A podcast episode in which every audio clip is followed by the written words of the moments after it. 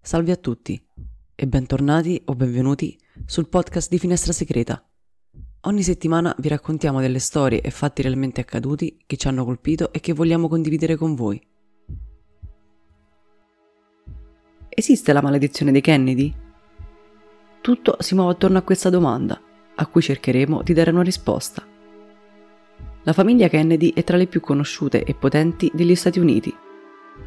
Di sicuro è la più colpita da tragedie. Ci sono storie lunghe decenni, ci sono avvenimenti che toccano non solo i singoli ma anche gli stati, l'immaginario collettivo e l'intera società. Quando accadimenti funesti si concentrano su una famiglia che ha avuto la responsabilità di segnare interi pezzi della nostra storia, scegliendone gli indirizzi e soprattutto le aspettative, ecco che la parola maledizione entra in gioco. Una storia fatta di vizi e poteri, arroganza e virtù. Una famiglia, un cognome, Kennedy, che evoca sentimenti e curiosità, non solo per la vita scintillante e sopra gli schemi dei suoi componenti, ma soprattutto per ciò che sarebbe stato, se fato, complotti, sfortune, coincidenze e scelte avventate non avessero creato un filo nero che ne ha imprigionato le sorti. Figli di immigrati irlandesi e cattolico, Joe P. Kennedy è un uomo vecchio stampo, anticomunista, liberale è sostenitore di Roosevelt durante la prima e la seconda campagna elettorale. Viene ricompensato per il suo appoggio con la nomina di presidente della Commissione di Borsa e Finanza. Joe Kennedy in questa veste si ritrova a dover rendere illegali molte pratiche da lui stesso utilizzate per accumulare il suo patrimonio. È un convinto assertore del non interventismo degli USA durante la Seconda Guerra Mondiale. È inoltre un ammiratore di Adolf Hitler con cui condivide i sentimenti antisemiti. La natura controversa della sua figura deriva oltre che dal suo carattere burbero e arrogante, anche dalle motivazioni che lo spingono ad entrare in politica e a schierarsi con il Partito Democratico, nonostante le sue idee conservatrici. Molti lo reputano un opportunista, il cui interesse è rivolto ad appoggiare tutti i provvedimenti sociali che scongiurino il pericolo di una rivolta o addirittura di una rivoluzione di stampo socialista. In sostanza salvaguardia il capitalismo per proteggere il patrimonio accumulato.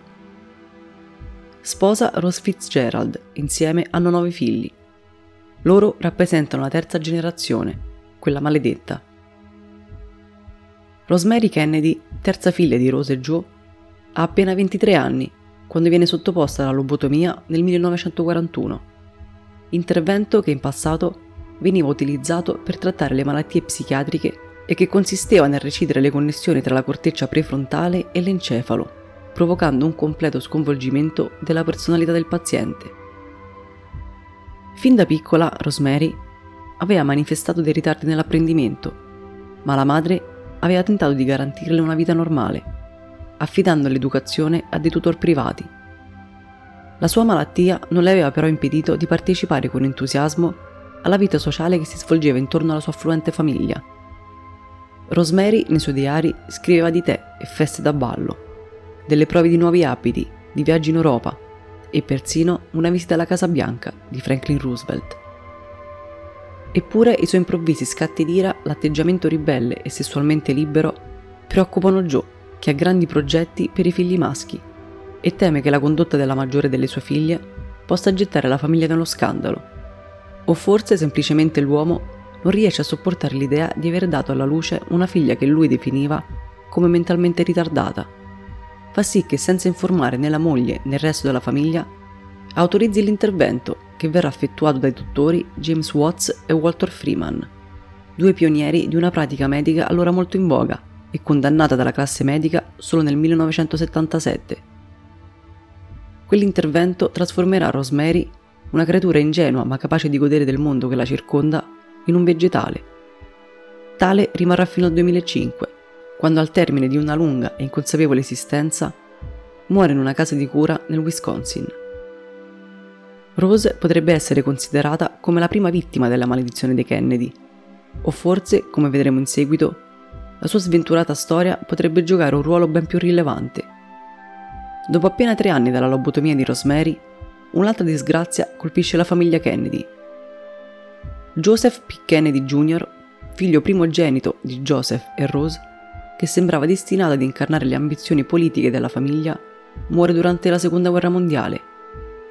Mentre sorvola il canale della Manica, precipita in mare con il suo B-24 Liberator. Ha appena 29 anni. Quattro anni dopo, nel 1948, Catherine Agnes Kennedy, altra figlia della coppia, muore in un incidente aereo all'età di 28 anni. Anche la sua vita era stata segnata da una tragedia. Il marito, il nobile inglese William Cavendish, marchese di Argington, sposato nel 1944 contro il volere della famiglia, l'aveva lasciata vedova dopo appena quattro mesi di matrimonio. La maledizione imperversa. In solo quattro anni, due dei nove figli di Rose e Joe muoiono.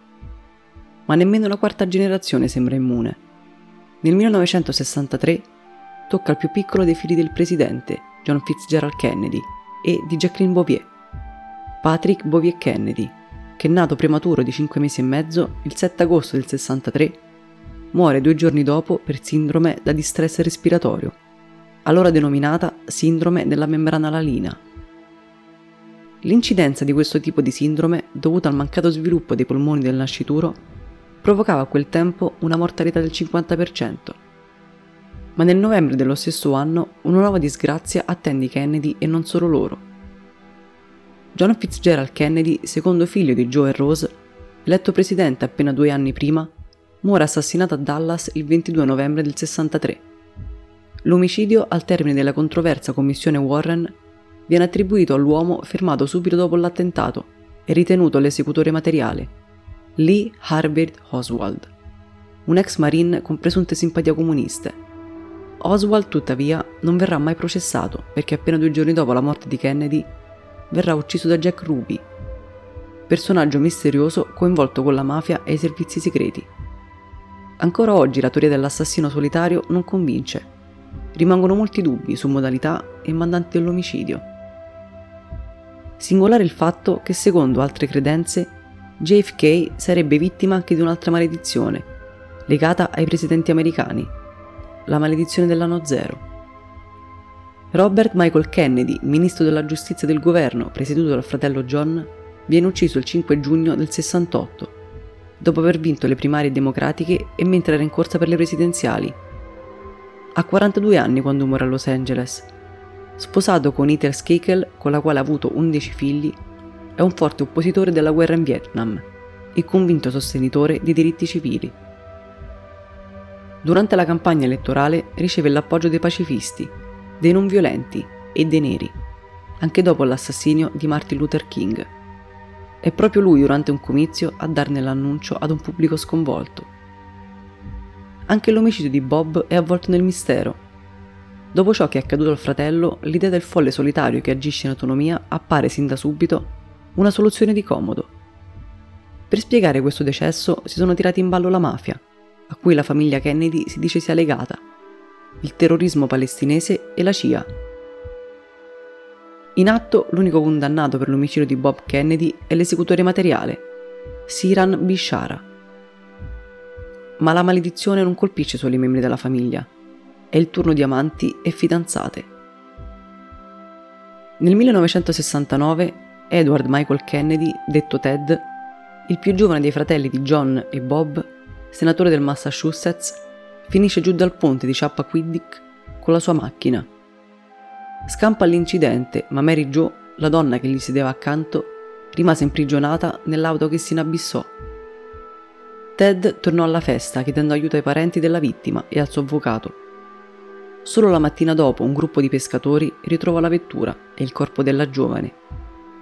Ted venne interrogato dalla polizia quando risalirono alla sua vettura è accusato di omissione di soccorso e condannato a due mesi di carcere, che verranno poi sospesi. Mary Jo però non è stata la prima vittima non Kennedy a morire.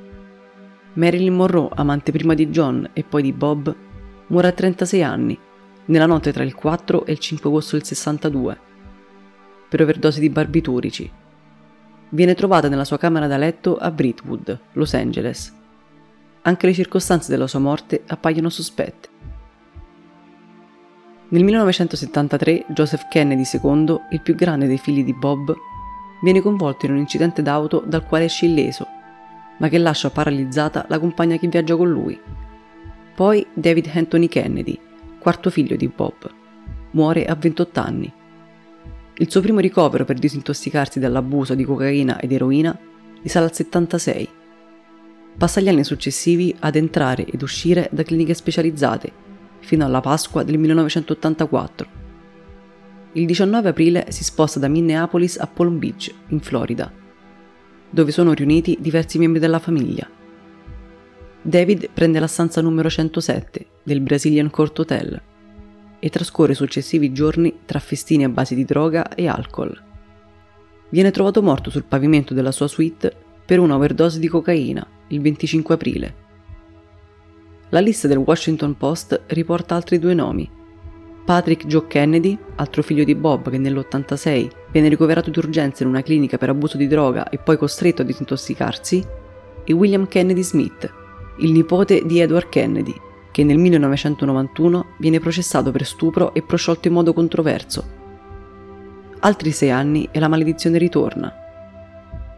Michael Kennedy, il sesto figlio di Robert Kennedy, muore in un incidente di sci ad Aspen, in Colorado. È il 31 dicembre del 97 e lui ha 39 anni. Sta giocando con diversi altri membri della famiglia a ski football, gioco invernale ritenuto pericoloso quando colpisce un albero, Michael, ritenuto uno sciatore d'esperienza, non indossa casco o altri dispositivi di sicurezza. Alcuni testimoni hanno sostenuto che la famiglia era stata precedentemente messa in guardia dalla Ski Patrol. Altri invece sostengono che non era stato dato loro nessun avviso. Archiviato come incidente, il referto del coroner parla di trauma massivo alla testa e al collo. Poi la maledizione colpisce di nuovo Dopo meno di due anni, John Kennedy Jr., figlio di JFK, muore in un incidente aereo nel luglio del 99, mentre sta volando col suo Piper. Nell'incidente perdono la vita anche la moglie Carolyn e la cognata Lauren Bassett. Kennedy è un pilota piuttosto inesperto. Ha infatti alle spalle solo 310 ore di volo, di cui appena 55 di volo notturno e 36 con il Piper Saratoga le indagini hanno determinato come probabile causa dell'incidente l'incapacità del pilota di mantenere il controllo dell'aereo per il disorientamento, la scarsità della luce e le pessime condizioni atmosferiche.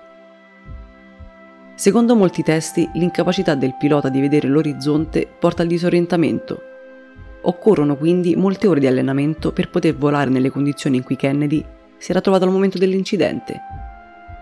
Prima di iniziare il volo, alcuni testimoni sostengono che gli era stata sconsigliata la partenza, anche in considerazione di una recente frattura del piede, ma questo decide di non badare agli avvertimenti.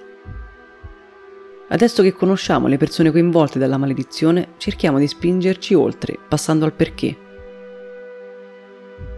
Il termine maledizione evoca immagini di stregoneria e magia nera. Tuttavia è noto che la mitologia antica su cui si basa la nostra cultura e di cui è permeata la nostra psicologia, ha preso molto sul serio il concetto di maledizione familiare, senza associarla a streghe o riti malefici occulti. Secondo molti studiosi, traendo spunto da alcuni specifici casi, è possibile individuare le caratteristiche ricorrenti di una maledizione familiare. 1. Il primo individuo che innesca la maledizione è generalmente di stirpe regale, discendente di un dio o da questo benedetto. La collera del Dio non è dunque connessa solo a una trasgressione umana, ma all'abuso del beneficio concesso. 2. L'individuo è vittima della hubris, ossia della mancanza di rispetto per i limiti mortali e per le condizioni imposte dagli dei. La hubris si identifica con l'arroganza. 3. Generalmente la maledizione è collegata ad abusi compiuti sulla prole. 4 i discendenti esasperano la maledizione con la propria hubris, nonostante a ogni generazione sia conferita la possibilità di espiazione tramite l'accettazione della pena. Tutti questi fattori suggeriscono che la maledizione familiare sia un insieme di modelli comportamentali psicologicamente predeterminati che richiedono consapevolezza e una lotta interna per la sua espiazione. Non è né chiaro né dimostrato come si ereditino tali fattori ma in ogni caso occorre riconoscere che l'ipotesi è affascinante. Qualunque sia la verità, eredità genetica o psichica, appare plausibile che la tendenza ad essere maledetti si tramandi di generazione in generazione, come conseguenza di un ripetuto abuso di una legge di natura. La maledizione quindi sembra dotata di una sorta di moralità che finisce per punire innocenti e colpevoli, uomini e donne, adulti e bambini. Glenn Richer, giornalista, in un articolo affermava che la maledizione dei Kennedy era frutto di pura arroganza, mostrata in egual misura da ogni generazione. Nel capostipite della famiglia Kennedy ritroviamo il primo elemento ricorrente nella maledizione familiare.